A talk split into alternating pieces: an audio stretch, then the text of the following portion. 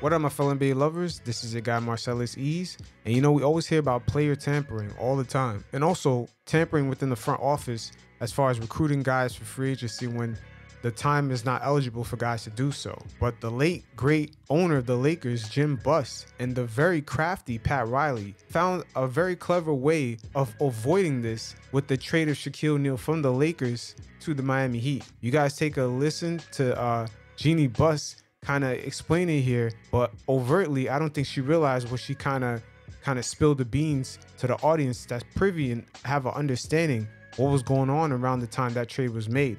Remind you that the Lakers had lost the championship. Shaq and Kobe's beef was at an all-time high. Shaq was showing up more and more overweight every other season, and it was about time for Jim Buss to make that trade for Shaq, but they found a clever way of speak of talking about it very early to Pat Riley. You guys check out this segment right here. Well, there there was actually a discussion of bringing him back. You know, uh, of course, it was when my dad was, um, you know, still running the team with my brother Jimmy. But after Phil left in 2004, you know, they ask permission because you know when a person even an executive not just a player there's tampering with executives as well they ask permission of uh, the miami heat to talk to pat riley about coming back and coaching. And in that conversation i believe what happened was um, pat said you know if if you guys are interested in me coming back I, I would like to have a phone call with kobe and a phone call with Shaq now, let me stop it right here. First of all, right there, right then and there, that's the okie dokie. Pat Riley asking to have a phone call conversation with Shaq and Kobe. He already knew that one of them was gonna go. And Jim Buss gave he gave Pat Riley the green light. Was like, oh no, oh no, one of these guys are not going to be here. And then the second part of this is why would Pat Riley? We all know he signed an unprecedented deal to go to Miami Heat, leaving the New York Knicks as becoming the GM and the coach of the Miami Heat. He had a very powerful position with the Heat. He was even asking the Knicks for ownership shares of the team. As we all we all know, Micky Arison, the owner of the Heat, probably gave Pat Riley a, a little bit of ownership of the Miami Heat to, to have full and complete control of all basketball operations. Why the hell would he downgrade and go get a coaching job? Doesn't make any sense. Matter of fact, I'm, I'm gonna replay the the code red, which was, "Hey, Pat Riley, man, what's what's the question you gotta ask me?" And then Pat Riley goes, "Hey, if I if I take this job, I gotta speak to Shaq and Kobe." And that statement right there, it led to Jim Buster saying, "Hey, Shaq ain't gonna be here, man."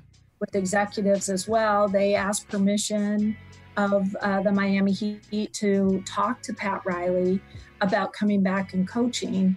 And in that conversation, I believe what happened was um, Pat said, you know, if if you guys are interested in me coming back, I, I would like to have a phone call with Kobe and a phone call with Shaq.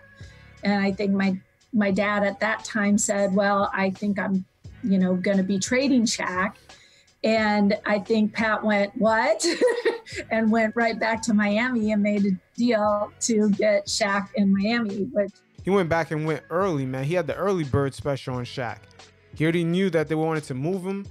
And then he was just trying to figure out how he's going to make the money and then the assets work. That's all it was.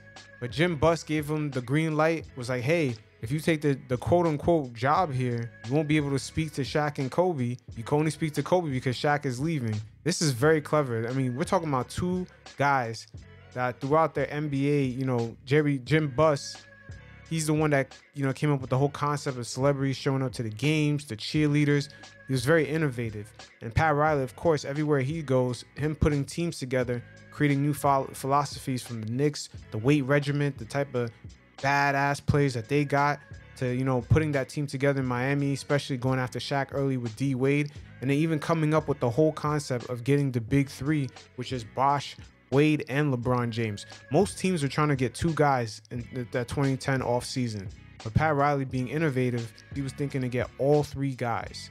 So it is what it is. As you guys see, this is very clever, very slick, and I would not be surprised the same moves get pulled today because it does not make any sense why Pat Riley would even interview for a Laker job when he probably has percentage of ownership in the Miami Heat, which if he took the Laker job, which is a downgrade, he would have to give those up. And he has full control of all basketball operations in beautiful Miami with no state income tax. You know, he has full power. Him interviewing for that quote unquote Laker coaching job didn't make any sense. He just wanted the early bird special just to make that deal with Shaq. It is what it is. You guys stay safe. Until next time, peace.